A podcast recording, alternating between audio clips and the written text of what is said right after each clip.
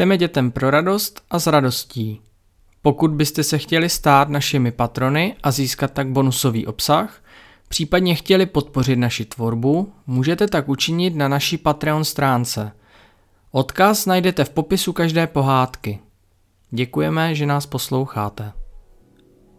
Slavnost na ledu Zima byla kouzelná. Na sněhových čepicích pokrývajících stromy se třpitily sluneční paprsky. Rybník zamrzl a proměnil se v hladké kluziště. Na led vyskočil zajíc a hned za ním vlk. Tomu se ale na ledu rozjeli tlapy, takže nemohl zajíce za nic na světě chytit. Náhle spatřil Mášu. Na nohou měla brusle a v rukou držela lyžařské hůlky. Zajíc vzal do zaječích, za to vlk se jak široký, tak dlouhý rozplácel na ledě.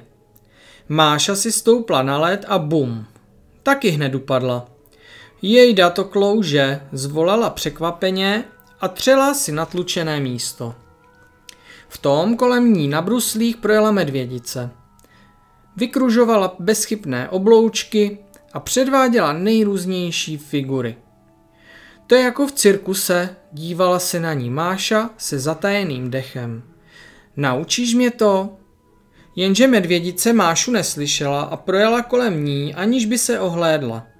Máša uraženě zamumlala. No tohle. Ale potom radostně vykřikla. Vždyť mě to může naučit Méďa a pospíchala za svým kamarádem. Méďo, na rybníku je led a klouže to a já neumím bruslit, volala, když vbíhala schody do medvědova pokoje. Ale ne, už zase spí, chrníš jako poleno, vzbuď se.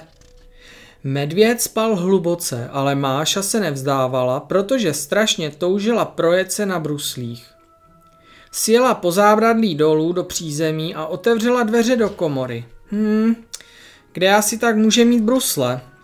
Říkala si pro sebe. V komoře bylo uloženo mnoho různých věcí. Máša zahlédla míček a chvilku si jim házela. Pak našla trubku a to se ví, že si na ní hned zahrála. A vida, tady je kolo, tak se na něm projedeme. Máša si pohrála se všemi hračkami, které našla. Nakonec si všimla kolečkových bruslí. Výborně, to by mohlo být ono. Dovlekla brusle nahoru do pokoje a obula je medvědovi. Nakonec se jí podařilo medvěda na posteli nadzvednout a posadit. Ty jsi ale pořádně těžký. Uf, takový obrovský medvěd. Vydechovala namáhavě. Zvedat medvědy sice není práce pro malé holčičky, ale Máša si dokázala poradit. V pohádkách se stávají i kouzelnější věci. Medvěd seděl na posteli, nohy obuté v bruslích, měl spuštěné na podlahu. Máša ho nepřestávala budit. Najednou se brusle rozjeli, medvěd se skákal po schodech a z rámu jsem skončil v ledničce. Máša se bála podívat dolů, ale když potevřela oči, uviděla, že medvěd leží na podlaze a bezstarostně chrápe. Prospí celou zimu a ani si nezabruslí, povzdechla si jenže tolik toužila jít s medvědem bruslit, že posadila spícího kamaráda na saně a vezla ho k rybníku. Vytáhla s hekáním saně na kobec a se vší rozhodností prohlásila. A stejně budeme bruslit. Pak pustila provázek a saně se rozjeli z kopce dolů. Máša chvíli běžela před nimi, ale potom skočila medvědovi do náruče a zakřičela. Pozor, z cesty! Bum, bác! Sáňky s medvědem a Mášou prudce vlétly na rybník a srazili medvědici, která se z lehkostí proháněla po ledu a zkoušela si piruety. Konečně se medvěd probudil a zmateně se rozhlédl okolo sebe. Hurá, probudil se, budeme bruslit, zatleskala radostně Máša. Medvěd vyskočil, ale hned zase upadl. Podíval se na své tlapy, pak na Mášu a hned mu bylo jasné, že je to její dílo. Krásná medvědice stála vedle něj a smála se. Medvěd se hrozně zastyděl. Vstál a vykročil pryč od Máši.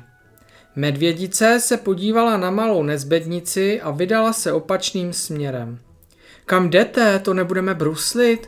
Co pak se to smí nechávat děti na kluzišti bez dozoru? Vykřikla Máša, ale medvědi se ani neohlédli. Mášu napadlo. A co když upadnu? Je, už padám, padám, padám. No ne, vážně jsem upadla. Pomoc! Plácla sebou na led, zavřela oči a dokonce vyplázla jazyk. Když medvědi uslyšeli křik, nevydrželi to a ohlédli se. A uviděli, jak malá dívenka leží na zádech a bezmocně máchá rukama. Medvědi se vyděsili a oba se jí vrhli na pomoc. Ale když už jí chtěli zvednout, vyskočila a rozesmála se. Takže budeme bruslit. Medvědi se na sebe podívali a pokývali hlavami. Zlobit se na uličnici Mášu? To nikdo dlouho nevydrží. Horčička se usmála a řekla, tak si konečně zabruslíme. Medvěd s medvědící byli dobráci a začali Mášu učit bruslit. Na začátku jí to moc nešlo, ale i když často padala, nikdy to nevzdala a neplakala, vždy znovu vstala, třela si pohmožděné místo na těle a snažila se dál. A najednou jí to začalo jít, takže mohla bruslit sama i bez pomoci medvědů. Dokonce se naučila dělat piruety jako medvědice. Hurá, už to umím, radovala se.